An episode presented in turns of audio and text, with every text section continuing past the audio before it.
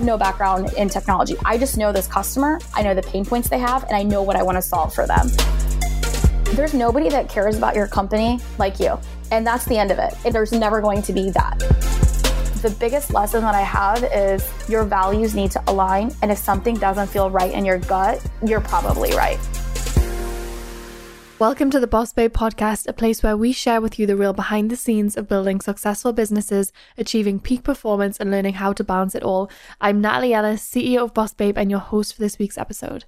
This week, I'm interviewing Suneera Madhani, and I just know you're going to finish listening to this episode feeling so inspired and capable of achieving absolutely anything. Suneera is the founder and CEO of Fattmerchant. She's a payments and technology innovator who has catapulted her business idea from a startup to processing over $5 billion in payments, completely disrupting the payments ecosystem and being labeled by Fast Company as the Netflix of credit card processing. In this interview, we dive into so many different things, discussing Suneera's success in raising $20 million in venture capital, as well as running a company with over 100 employees. We also talk about motherhood, organization, and being disciplined. You already know I don't love the term balance. I really prefer harmony, and I love to find out from mum CEOs how they manage their time. I've worked with a lot of women over the years, and I know one thing for sure, mums manage their time and productivity better than anyone else ever. So I love to get the tips and tricks, and this conversation seriously delivered on all of that and more. You're going to love listening to Suneera's story, as well as the actionable tips and tricks she shared along the way. So as always, take a screenshot, share your biggest takeaways on Instagram, and tag me at IamNatalie and at BossBabe.inc because we'd love to share it. This podcast is brought to you by Glossier. Okay, let's talk about beauty. I often get hormonal acne, and so I'm really specific about my routines and the types of products that I use on my skin. I also like my routine to be as efficient as possible, so anytime I find a brand or a product that helps me save time without cutting any corners, I am all about it. Introducing Glossier. They believe that beauty starts with skin first, makeup second, which I absolutely love. I rarely wear foundation as I prefer to have natural skin as much as possible. My skin is better for it. And so taking care of my skin is so important. Glossier also love that glowy, dewy skin look, and I am all about it. The product specifically that I want to talk to you about is their Milky Jelly Cleanser. This is so efficient and really, really effective. So I actually use this as a pre-cleanse to take off my makeup and eye makeup at the same time, because who has time for two different cleansers? It washes away oil, dirt, makeup really well, and it just leaves your skin feeling so clean and fresh. It also really helps that the packaging is beautiful and looks amazing on your bathroom stand. Milky Jelly Cleanser is one of Glossier's top-selling products. People are absolutely obsessed with it. In 2015, Glossier asked their community, "What's your dream face wash?"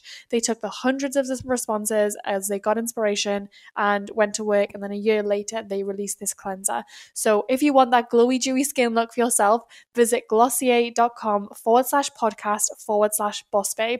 You can also learn more about their products and take the quiz to find your ultimate Glossier skincare routine. Plus, all new customers will get 10% off their first order on glossier.com/podcast/bossbabe. Again, that's Glossier spelled glossier.com/podcast/bossbabe. Certain exclusions apply. A boss babe is unapologetically ambitious and paves the way for herself and other women to rise. Keep going and fighting on. She is on a mission to be her best self in all areas. It's just believing in yourself. Confidently stepping outside her comfort zone to create her own version of success.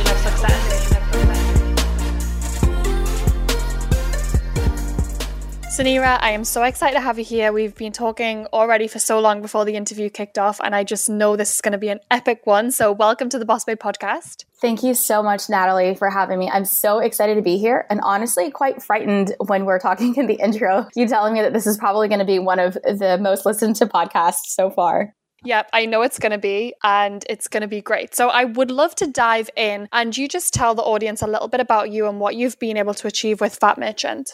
So a little bit about me. I launched a company in 2014. It is a payment technology company. And what that means is we're in B2B services. It's not sexy, but it's credit card processing for small to medium-sized businesses. I launched the company all by myself in 2014, and it was like one of the hardest things for me to quit my job and get this idea into reality. And so my background, I was actually working in the payments industry, and the industry was just very stagnant, There was no technology, no automation for the small businesses, and their fees are extremely high, except credit cards. Yet as an economy, we've only gone more and more cashless. And so while I was in the industry, businesses are being nickeled and dimed for their payment processing. I like to call myself an elder millennial that was subscribing to every subscription-based product I could get my hands on. And this is pre what we call subscription economy. And so I didn't understand why instead of doing all these percentages and variable margins for our businesses, why nobody came up with a flat monthly subscription model, like an all-you-can-eat model in payments. And so that's what I launched. And I launched Fattmerchant, and that's FATT.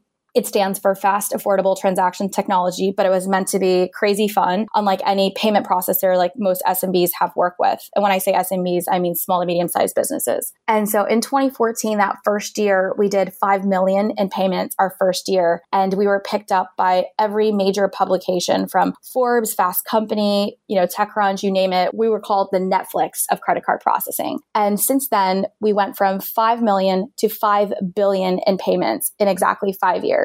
So the growth has been just exponential. Now we have over 100 employees, 4 offices nationwide, and I've raised about 20 million in venture capital thus far. So the journey has been quite tremendous. So that's a little bit about the background of Fattmerchant. It's just incredible to even sum that up, going from a business idea to processing over $5 billion in payments. And I know Fast Company called you the Netflix of credit card processing. So just absolutely amazing what you've been able to achieve. But where did this idea come from? So I kind of get how you got here, but do you have a background in finance? Like, how did you decide that you were the one to solve this problem that you were seeing? That's such a great question. I do have a background in finance, actually. So I went to University of Florida. I graduated in 2009 with a degree in finance, actually. But that 2009, for anyone who remembers, was the absolute worst time in US economy. And there were no jobs in the market in finance. So I actually had to pivot and take positions in sales and marketing, which now in full turn has completely prepared me for the role that I'm in today. But I ended up working for corporate, just like top Fortune 50 consumer packaged goods company. And I hated my life in corporate America. But I got really great experience for 3 years out of school. And then from there, I was recruited by a payments company, a credit card processing company. And it was also a very large top 50 Fortune 50 company. So that was kind of my experiences thus far. And while I was working for this Fortune 50 payments company, I was actually in charge of sales. Like, I was in charge of, I owned my own portfolio. And then at some point I moved up to be a sales manager. But at the end of the day, my customers were actually these small businesses that were needing payment processing solutions. And every time that a customer, I would ever go visit a customer, I'd carry a little notebook with me and I would write down all the complaints that they had, what they weren't happy about. And I never, ever once in 3 years of working for one of the best in the industry, I ever met a merchant that said, I love my payment processor. I love my credit card processor. Every time I asked any questions, they always went down a rabbit hole of how horrible the experiences are, that there's no customer support, there's no empathy, their rates continually hike up, even if they signed up for something with one of the banks like Bank of America, Wells Fargo, Chase. And then the PayPals of the world didn't solve their business needs. And so there was just this huge disconnect for them. And nobody was really offering any value. It was always take, take, take. And so going through and learning the ins and outs of this industry, I also learned that cost actually was the same for every provider. So it didn't matter which payment processor I worked for or what payment processor it was.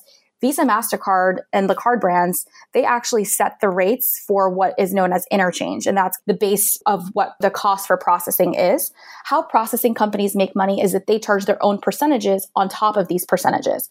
So the cost of these percentages range anywhere from nothing, 0.5% to 2%. But credit card processing companies then charge their own margins of anywhere from 1% to 3% on top of that. So these small businesses are stuck paying 3 to 5% of their fees to these processors. And a lot of stuff is hidden and they may not know it. And so my background in finance, as well as growing up, I come from an immigrant family. So both my parents immigrated to the United States from Karachi, Pakistan, separately, and they were both entrepreneurs. by necessity, not by need, like not because they wanted to be. There was just, they didn't go to high school. They didn't have educations. And so they kind of had odd jobs until my dad bought his first business. And I grew up in a household of small businesses. My dad was a successful entrepreneur in his own right, but it was always up and down for our family. We've had a ton of different businesses. And so I was always working in these businesses. So I kind of always had the background in business. I understood finance. I understood the small business owner. And when I learned that cost was the same for every provider and nobody is truly offering like a flat model, I didn't get it. And so I pitched this idea actually back to my old team, back to my old bosses. And now there's like an article in Forbes that says her male bosses laughed in her face because that was truthful. That's what happened.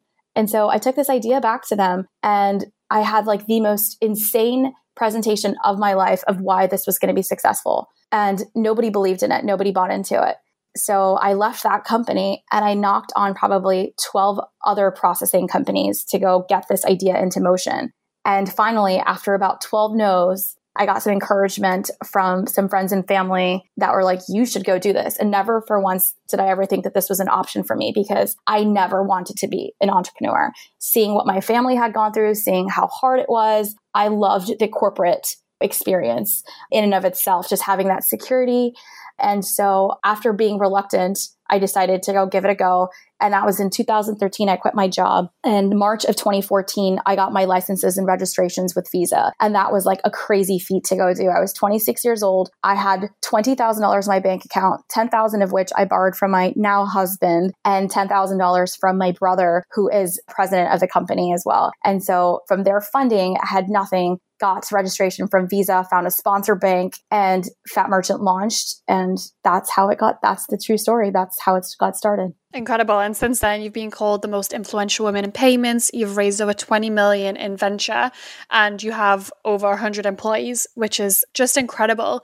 So can we talk a little bit about your raising money journey? So having this idea, you obviously borrowed money to get started and start to put things together when you were 26. And so what did it look like to then go on and raise money and especially raising up to $20 million now? Yeah. So the journey for venture capital, I never even actually knew much. I wish there was more resources around this because I didn't even know that this was an option for me for growth. So when I first started, I thought this was going to be an awesome lifestyle business. And I was going to have an office in Orlando. That's where I live and have some, couple hundred awesome customers that we would grow our own firm. And that first year by sheer networking and just being out in the community, I learned about all these pitch competitions that you can apply to. So I had this awesome business plan created. And so I submitted my business plan to these venture competitions. And I actually, that first year and a half of Fattmerchant, I took home over $200,000 in prize money from various pitch competitions and at different universities.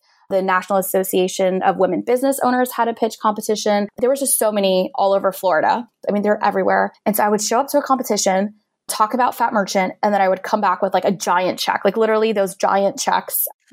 I would come home and like cash that in. And because we were so scrapped for cash, I couldn't hire a sales team. And that's exactly how all my competitors go to market, was through a feet on the street sales approach. What I knew was digital marketing. And so I took Fattmerchant online. So every time that I would cash a check, let's say it was like my first check, I remember it was $7,500 for the NABO business plan competition, which is the National Association of Women Business Owners.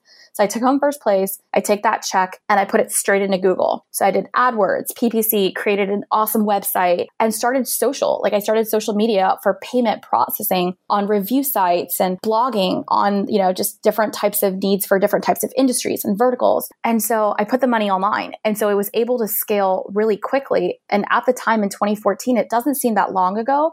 This is like just when Stripes and Squares and stuff were just emerging in the marketplace. There wasn't a lot of online digital acquisition happening for customers, yet they would go online to solve most of their pain points. And so we were just there. And so we were able to, I call it fake it till we made it, because customers would call us and I was Sadie, the salesperson, and I was Susie, the customer support person. And I was just every hat that you can think of. And it was like just three of us in our tiny office.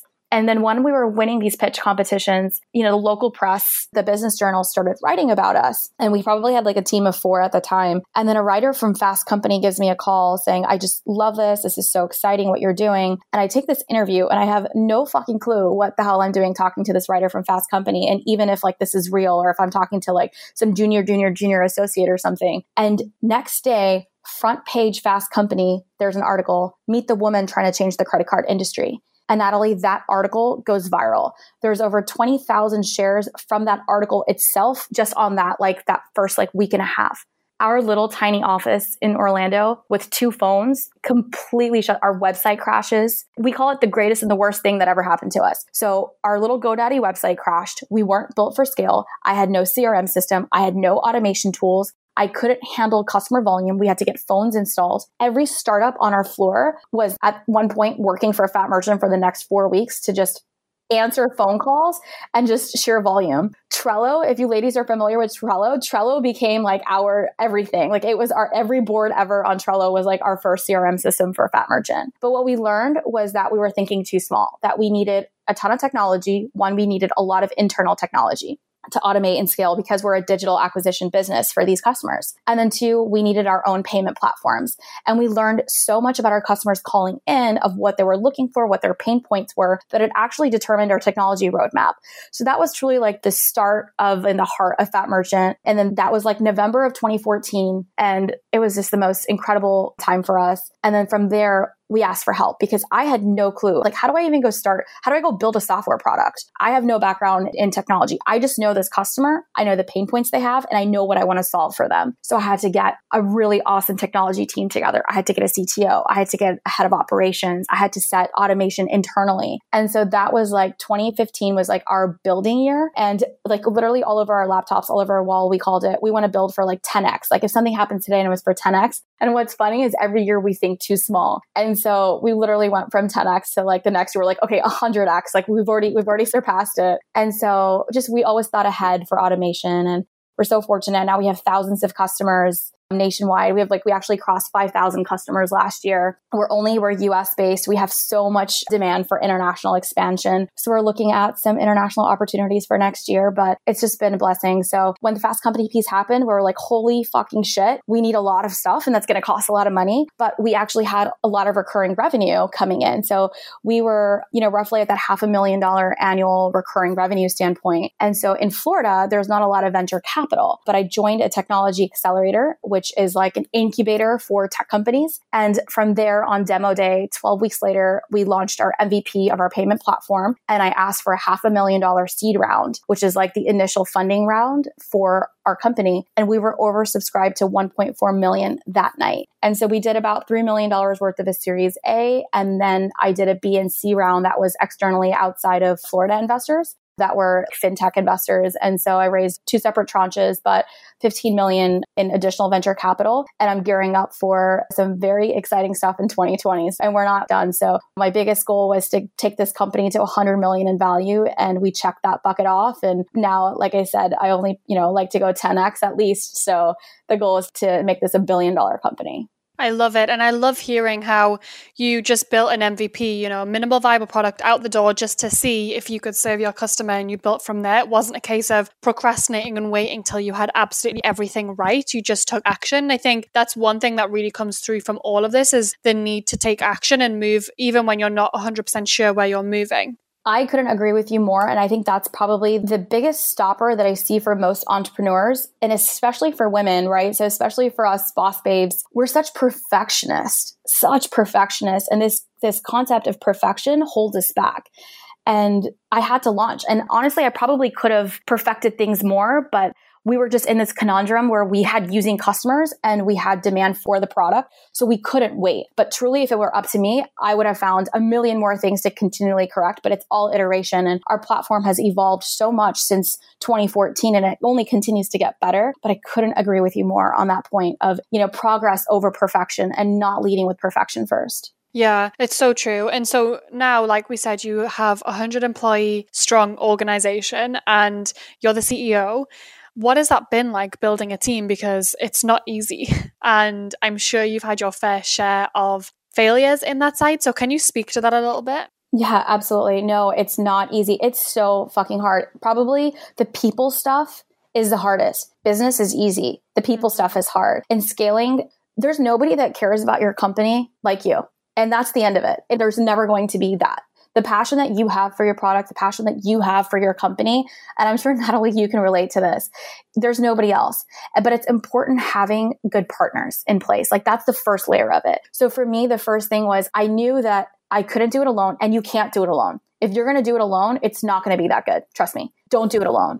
Find the right counterbalance to you, that perfect co-founder, that partner. And it could be one and it could be multiple. For me, luckily, it was my brother. He was actually living in California. He was a consultant for some pretty big companies. And he had done a lot of operational scaling for these companies. He'd raised venture capital in the past. One of his previous companies, he took that. He was like employee number 27 at a major software company in San Francisco that just went public this last year. So he scaled that from like 27 to 1,000. So he's gone through a lot of those journeys. So when he came on board in 2015 with us. And I needed that partner that I could rely on, that I could just cry with, because it's so fucking hard. And we're just such a counterbalance in terms of there's things that I'm good at and there's things that I'm not good at. And there's things that he's so great at and that he's not so great at. And so we really just divided and conquered of here is the organization. And I know that I love marketing and technology, and his like sales and operations and finances. Although as a finance major, I don't get excited over profit and loss statements and balance sheets, right? Like that's his thing. And so we really just separated and divided our responsibilities. And then from there, it's the same thing across each function of the business. And so I know you have that with your partner, Danielle. I don't know how founders do it alone, because it's a roller coaster. Like being an entrepreneur, you're fucking on a roller coaster and every day looks different and it's always up and down. Like we could be celebrating the biggest highs and then something super shitty happens in the same day. And this happens on like a daily by like hourly basis. And so finding that initial team is probably super important. How you can get that started is through just your network, but also, you have to make sure that your values are very much aligned completely, because this is going to be the person or these are going to be the people that you're going to be spending probably more time with than your family. And so they become your family. So it's really important that you have shared aligned values and that you establish those core values of your company that you're just not faltering from. Like, this is it. These are our core values. Let's take a minute to talk about one of my favorite educational platforms, Masterclass. I have been referring back to this platform for years, and I love that you can simply log in and take inspirational classes from world-class coaches, no matter where you are. If you haven't explored Masterclass yet, go to masterclass.com/bossbabe and scroll through some of the categories. I think you'll really love what you see. One of the latest classes I tuned into was Anna Winter's class on creativity and leadership. She takes you into her office as Vogue's editor-in-chief, and it was so inspiring to learn about her leadership style, team culture, and how she encourages creativity in her team. Not only does Masterclass have tangible business development classes that you can watch at your desk or listen to on the go, but it also includes classes in 10 other categories ranging from food, home and lifestyle, music, wellness, design, and so much more.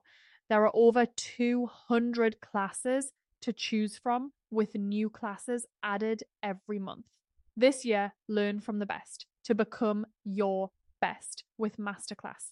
Plus, every new membership comes with a 30-day money-back guarantee, so there's no risk. And right now, our listeners will get an additional 15% off an annual membership at masterclass.com/bossbabe. Get 15% off right now at masterclass.com/bossbabe, masterclass.com/bossbabe. Let's take a quick pause to talk about my new favorite all-in-one platform, Kajabi.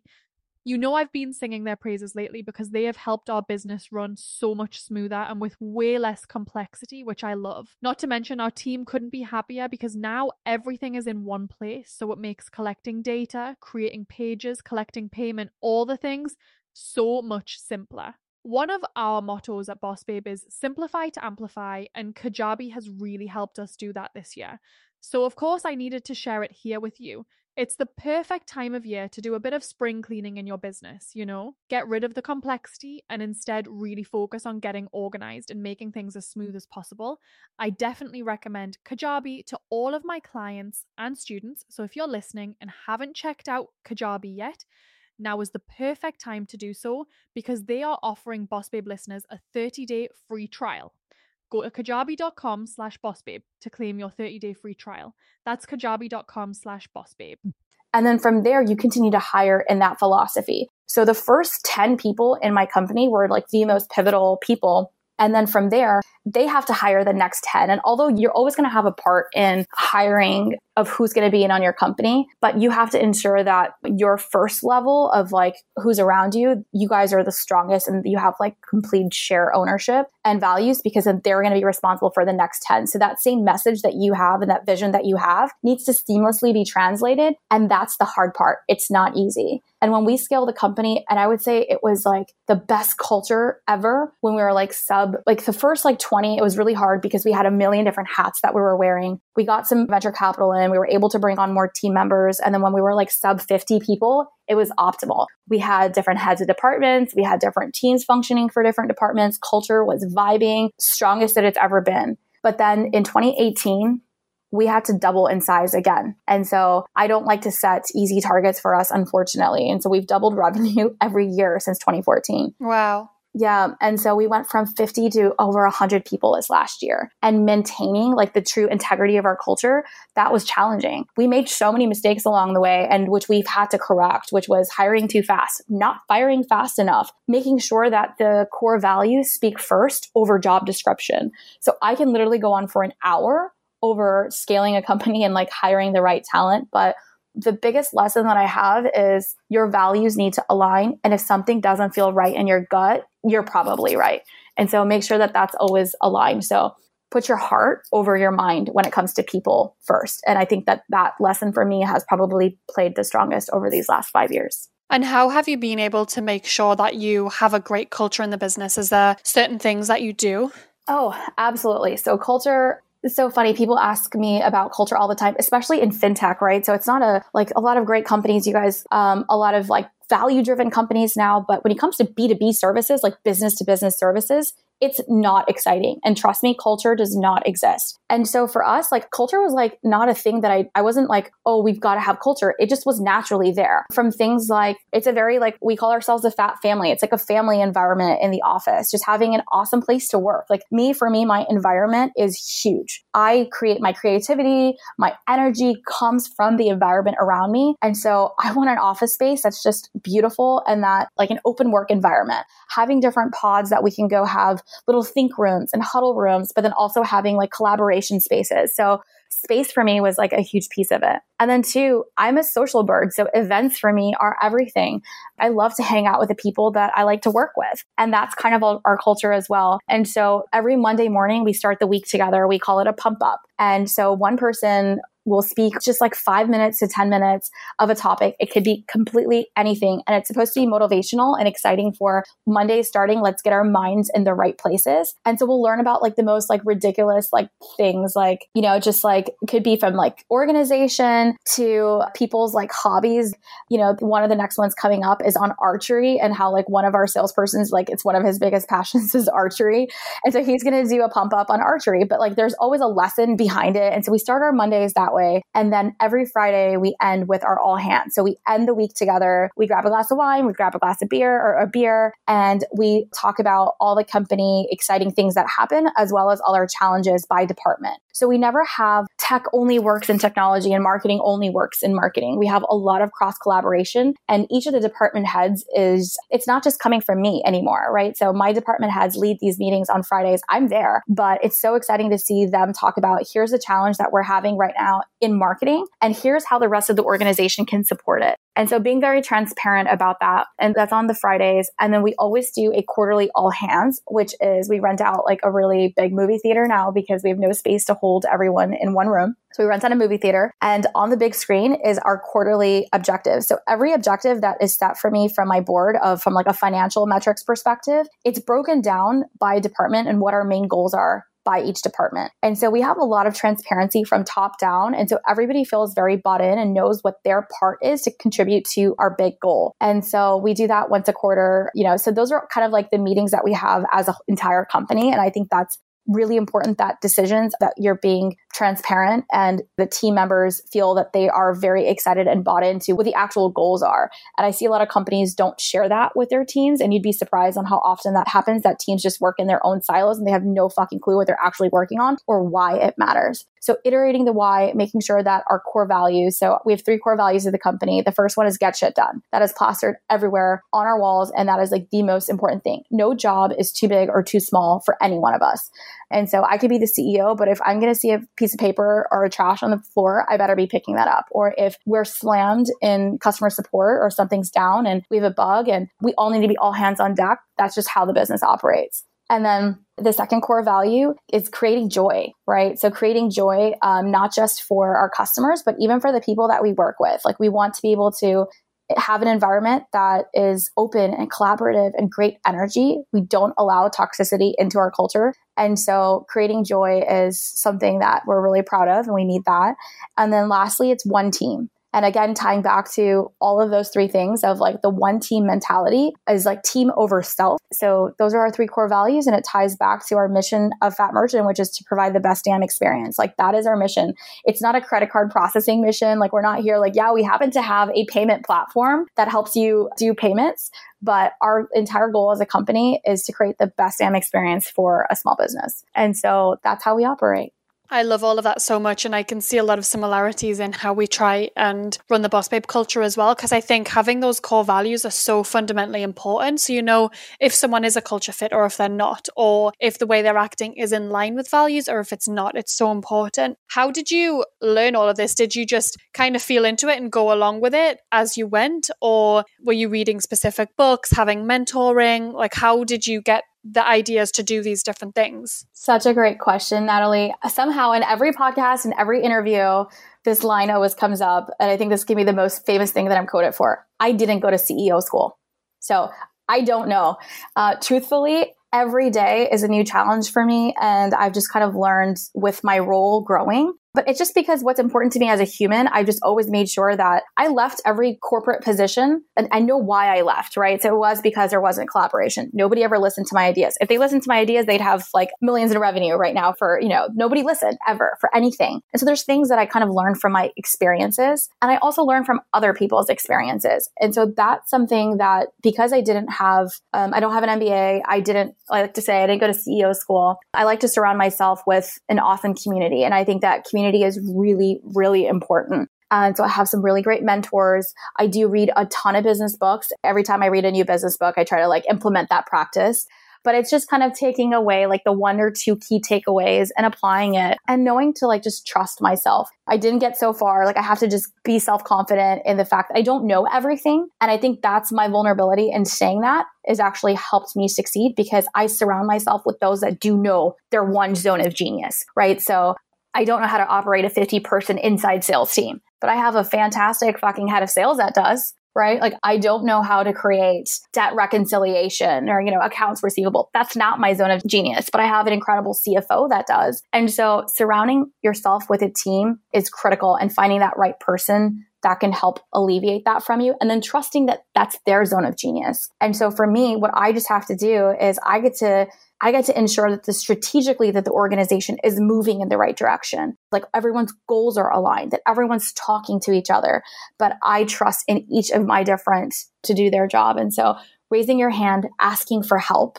you can't do it alone. And it's okay to say, hey, I don't know this. So let's bring in an expert here. And so that's how I've been able to scale. And every time that I've raised capital, the company continues to grow bigger. And I'm like, I can't believe that I'm still the woman that's running my company. That was probably one of my biggest fears. And truthfully, just like a horrible insecurity, which I shouldn't have because obviously we all have negative self-talk and I do it to myself all the time of like, my biggest fear is that my board one day is going to be like, oh, well, here's a new CEO.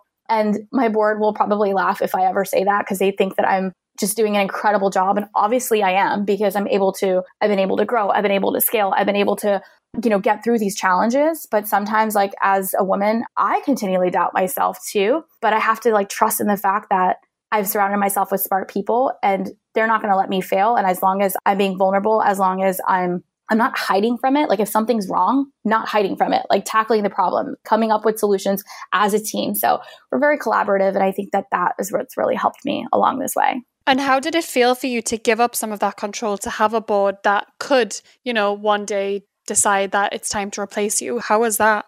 You know, it's one of those like mind blocks that you think is like the worst thing in the entire world. And then it happens and you're like, oh shit, I grew from that. It's been fantastic. Like it has been fantastic. It's an accountability circle, right? So whether it's like a formal board of directors or not, or advisors, have an accountability circle. Your business will go 10 times further if you have to show up every month with a KPI report saying, here's what I did. Here's what our revenues are. Here's what my challenges are. Here's how I'm going to fix them. It just gets you in that thinking of growth. And so it has been an incredible blessing. I love my board. We're all in for shared interests, right? Because we're all major shareholders of the company. It is crazy that I don't own 100% of my company, right? Like that was a concept I also had to learn that, you know, raising venture capital, that I have to give up a pretty significant percentage every time that we raise venture capital. However, my percentage might be smaller, but the enterprise value of my company is actually worth a lot more than 20 times of what I could have originally done by myself. So it's not a bad thing. And it just, having this accountability circle is really, really important, whether that come from a board of directors or from a community. That's super important. And I know I've needed a community, especially like, you know, for something that, you know, we're 30 minutes in and I haven't even talked about are my kids. So during this process, I actually had two daughters. And so I have a 3-year-old and a 9-month-old baby girl and two girls. And it was like probably one of like the hardest things. One, I'm so invested in my business growing every year. I have to travel like crazy. My schedule is completely packed from 8:30 until 5 every day. Every half hour is completely booked. So I'm like a slave to my calendar right now, unfortunately. But the business has grown tremendously. And during this process, like I've had two babies. And for me, family life is just as important as work life. And I couldn't find a community of working moms that it's just so hard. Like once you become a working parent to be able to, you know, grow in your career. I've seen so many women either just say, I'm going to take a pause. I'm going to stay home. I'm going to like have my babies and then I'm going to go back. And unfortunately, when that happens, we're actually held back. We don't have the same opportunities because we're like 3 years out of the workforce.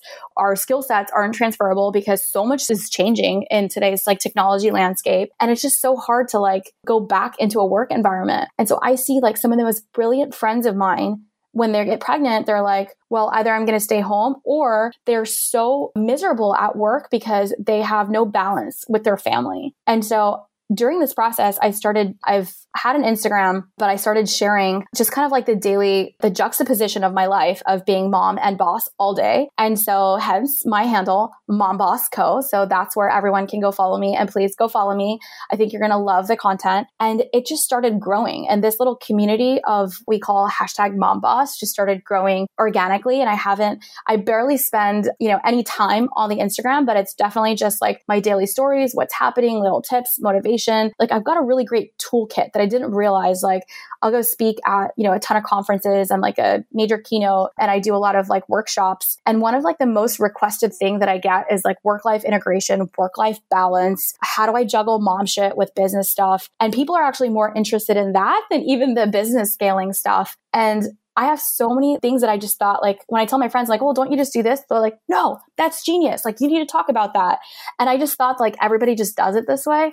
And so I share a lot of like what works for me, but I'll tell you, I don't miss a beat. I make sure that my family life is just a priority. Yeah, like I'm go, go, go all the time, but I also make time for myself. And so I just manifest like what my week is going to look like. I make sure that I plan, you know, my workouts because that's really important to me. My health is really important to me. My me time is important to me, but also drop off, pick up, schedules, caretakers, events for the week. And then I've got all the Fattmerchant stuff in the day. I've got all these like community stuff. Like I do a lot of stuff for like, just, I'm like a huge feminist, obviously. So I'm always like trying to get awesome. You know, I'm planning like a vision boarding workshop, you know, at my house, like at the end of the month. So I'm always working on like all projects that I probably shouldn't because I don't have time, but I make the time. And what I tell people is like, look, we only have 24 hours in the day, right? That's the same amount of time as Beyonce, right? As Natalie, as Suneera, as anybody that you can think of. That's the one thing that we have in common is like, that's all the amount of time that we're allocated. No matter how much money you have, no matter how much power you have, you'll never get any more of that. So if these are the hours that we're given, it's up to us to choose wisely on how we spend that time, right? And if we divide out if you get rid of all of the bullshit in your life and you start actually doing like a time accountability map, you'd be surprised on how much time you spend on stuff you probably shouldn't be spending time on. And then once you put down like, okay, here is what's important to me. And for me right now, that's Fattmerchant. For me right now, that's my kids. For me right now, that's Mom Boss. Like that's pretty much it. Like that's a full plate in and of itself. And then that little time of me time, date night with my husband. And I look at and I zoom out from like a month standpoint is where I start. Then from a week standpoint, and then from a day standpoint, you actually have a lot more time than you think. You're probably just wasting it on things that you shouldn't be wasting it on. So just getting clear with strategy, clear with prioritization, and pretty much running your life like a business is how I end up doing it. But you can do it. And ladies, we can have it all. Like we truly can have it all.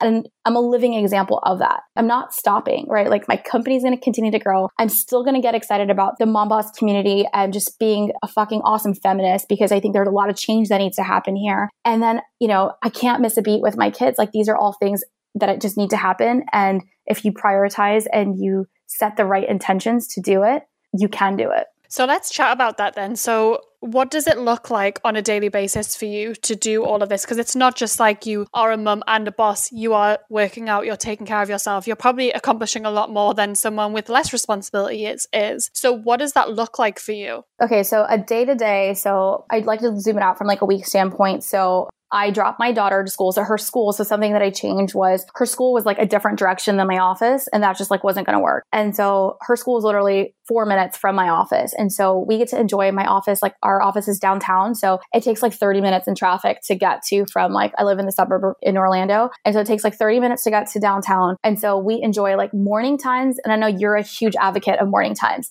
You have to just get up earlier. There is no other way around it. You have to get up before your family. And that's what I start every morning, get up before my family, have my me time. I get to work out in the morning. I get to have my cup of coffee. I get to write my intentions for the day. I get to just get ready for the day. And then from morning time, breakfast, we always have as a family. And so we have like our morning snuggles, we have breakfast time. So I'm there with my family in the morning. And then kiss the baby and the hubs goodbye. I have a caretaker at home. I'm very fortunate for that to have a nanny, but you know, whether that be daycare or whatever the option, I drop my kids to school. Like I drop Mila to school right now. And that's something that no one can take away because our morning drive time is 100% quality time. We jam out to Lizzo. We have like the best mornings. It's just me and her. She just has like the most like funniest conversations every day. So that morning time is me and Mila time and I get to drop her to school. And so I get into the office actually between 9:15 and 9:30. So I get in just a little bit later than most people, but I also have like a million bajillion other things that I do on and off, like on my off times. So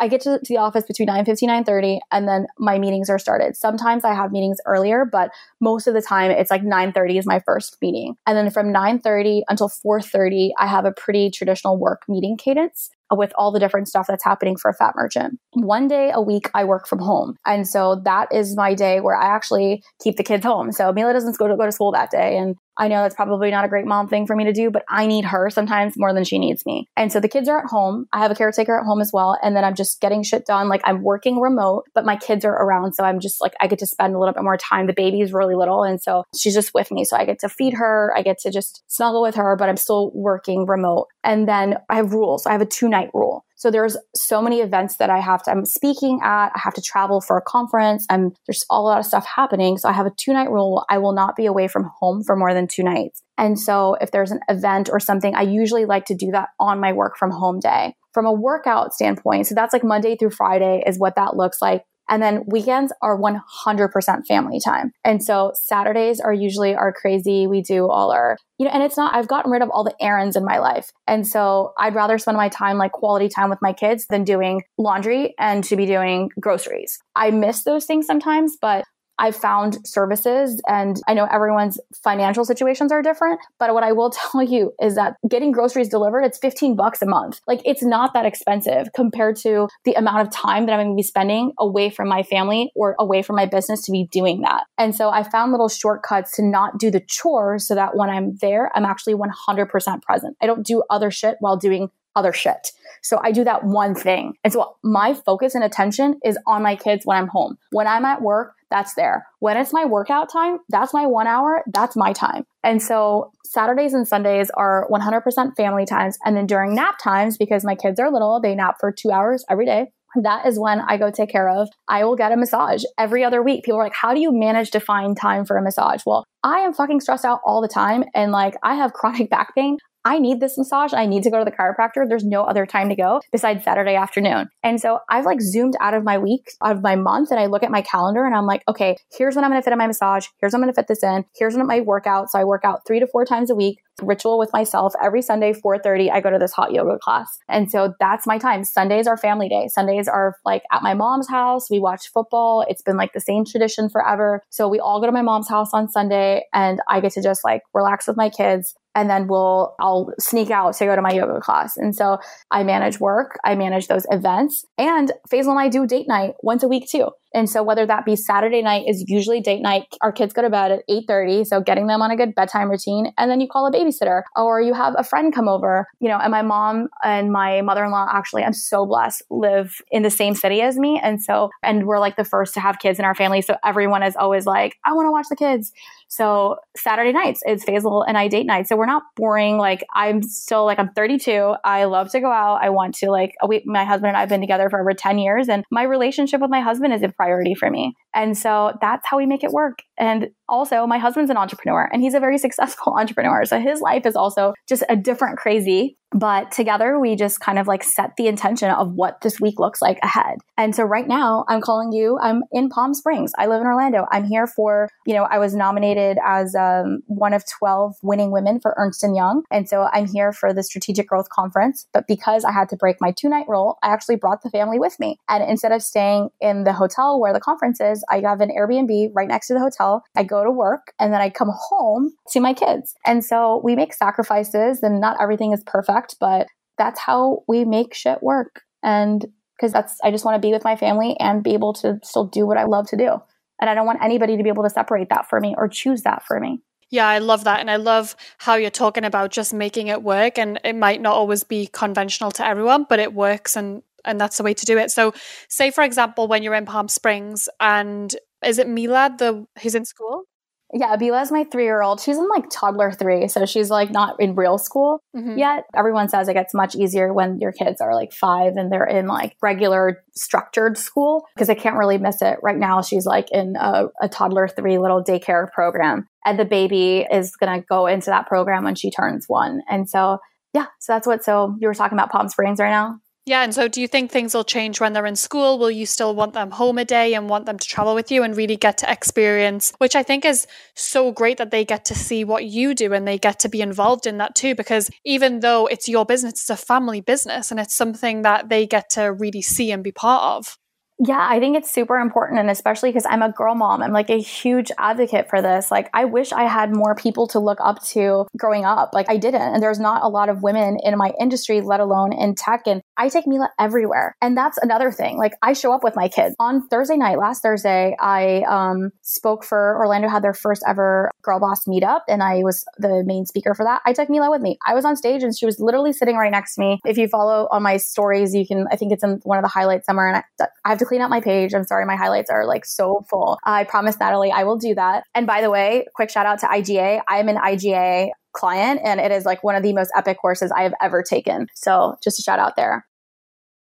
Mila came with me. So she was with me on Thursday. And then Friday, I did Pechakucha, which is like a Japanese TED Talk. I'll tell you about that later. It was like at the Performing Arts Center. It was like a huge show. And my family all came in. So like everybody got to watch me. It was like a 7 p.m. show. And so the baby was up later, but everybody was there. And then they went home and then Faisal and I went out afterwards. So that's kind of like what the typical days look like right now. And they're little, but I think it'll actually get easier when they're older because I do feel like I connect more with Mila now that she's older than the baby because the baby is like on such a routine that it's hard to change her routine. So with the baby, like I actually stay home on like that one day a week is more for her because Mila can still like, I come home, like she doesn't go to bed. Like we could stay up if like I come home after like if I missed the night before and she could just sleep in my bed and we can like watch a Disney movie together. And it's okay that she stays up, you know, until 9:30 or 10, like she will be fine the next morning. And so I'm kind of one of those like whatever works moms. And I know that doesn't work for everyone, but I also, it's just what works for me. So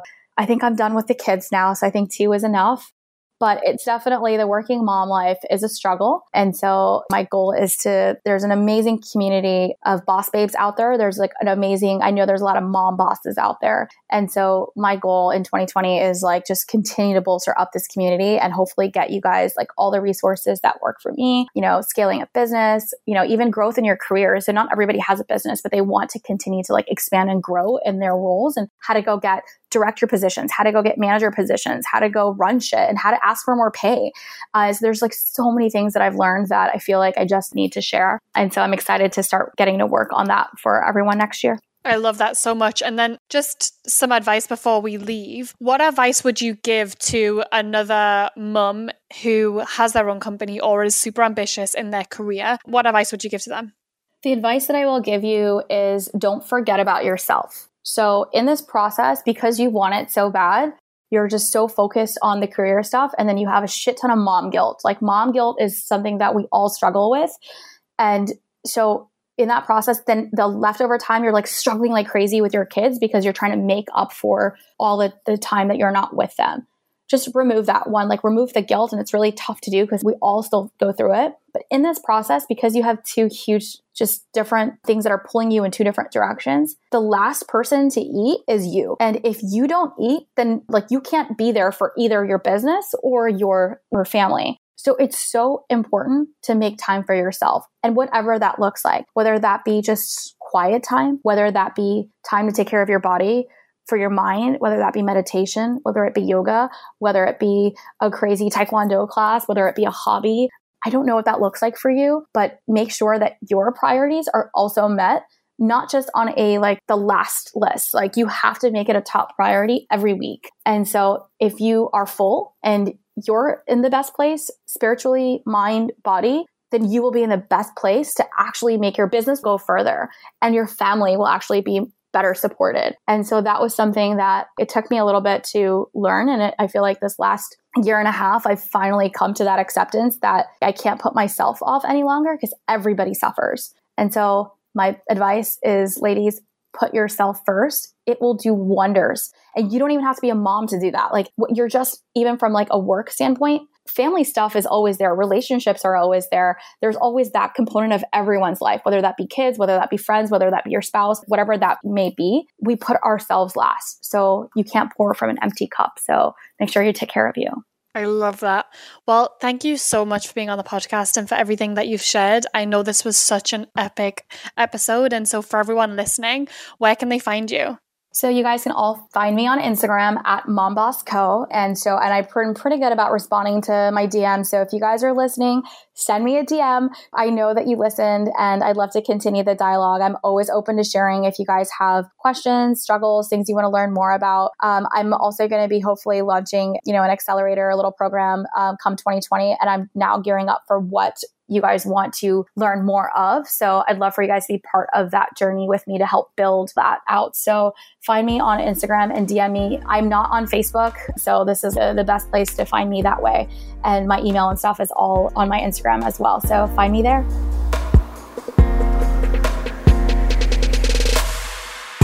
If you loved this episode, please subscribe, download a few more, and please leave us a review. I really want to hear what you enjoyed, what your main takeaways were, and I also want to know what you want to hear us talk about next.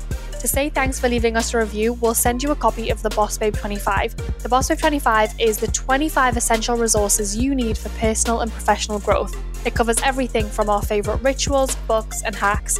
If you want a copy, just leave us a review, screenshot it, and send to podcast@bossbabe.com. We will then email you a copy ASAP. And since we love Instagram, you can go to the hashtag #TheBossBabePodcast and find our latest post and leave a question in the comments. We love reading through the comments, and we'll make sure to answer it on our next podcast.